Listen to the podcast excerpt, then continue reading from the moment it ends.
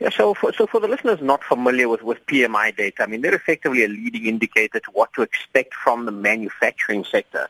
Uh, and as you mentioned, globally we've had we've had an uptick. I mean, there are some regions where you know PMI is specifically Japan, uh, but if we have a look at it in aggregate, has improved. Uh, this certainly signals towards a, a, normalization in terms of the global growth pattern. But then when we bring it back home to South Africa, I mean, it is a very volatile number, so that's one caveat that I've got to put out there. Uh, it improved from 45.9 index points to 48.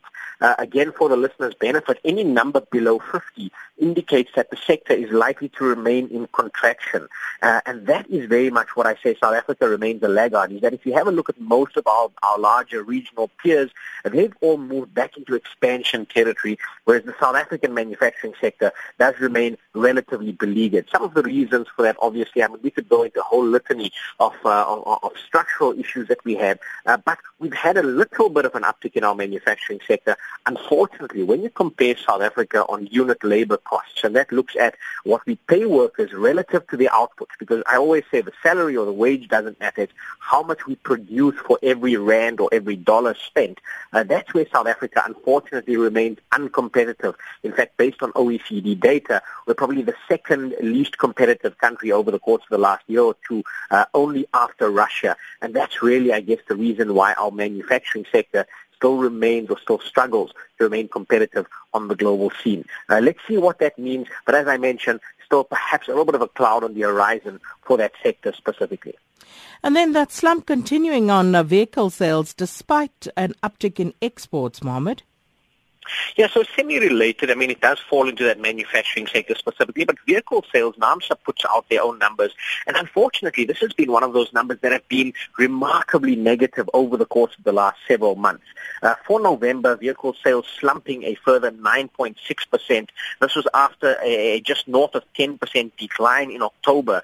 Uh, and whilst it was marginally better than the market had expected, it still shows you an industry that is in uh, a significant amount of distress. A large portion of that distress coming from a consumer uh, that remains uh, very, very indebted, uh, very distressed themselves. Uh, and I guess the one shining light on the back of this is uh, exports of vehicles still remaining uh, relatively upbeat compared to the rest of that sector. So that means that we're still producing the vehicles. We are sending them out to global, our global trading partners. We're getting some export earnings from that, but that the local picture does remain quite constrained. I, I still, I'm surprised at how long we've remained in contraction territory on this. Uh, hopefully we start to see some sort of stabilization if those global economic tailwinds start to eventually filter through to South Africa.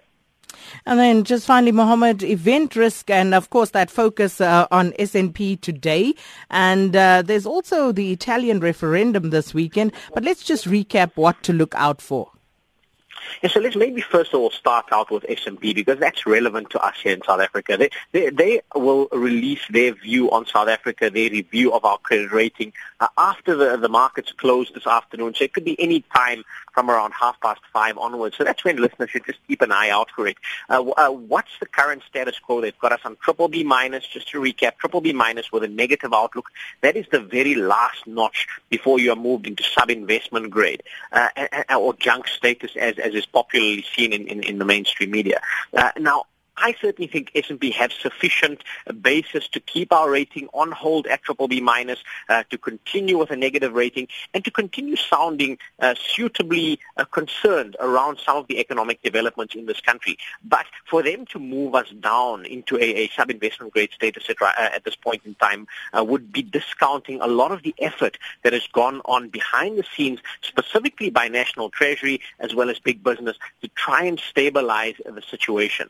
I get the sense they'll give us the benefit of the doubt. Uh, let, us see how that plays out. Uh, but uh, I think that's largely priced into the market to some degree. We'll only know after close, so you'll only see the impact come through, obviously, during our, our, Monday trading session. But I, am holding some there, Sakina. I, I, I would like to choose to be hopeful at this point in time, just given some of the improvement we've seen in certain sectors over the last six months. And lastly, Italian referendum, Why is this even important to us? Uh, it, I think people are maybe conflating the issue here. It's a referendum on the constitutional powers of Matteo Renzi's uh, parliament, uh, and effectively people are seeing that as a precursor to whether Italy will remain in the eurozone or not. Now, I think that's premature. The more important political development in Europe that I would be watching would come through next year, and the Italian referendum does reflect on that. That's the French elections. Uh, if you see the Italian referendum with an adverse outcome, it heightens the probability for France's elections to shift further to the left and for that to catalyze a, a, potential destruction of the Eurozone.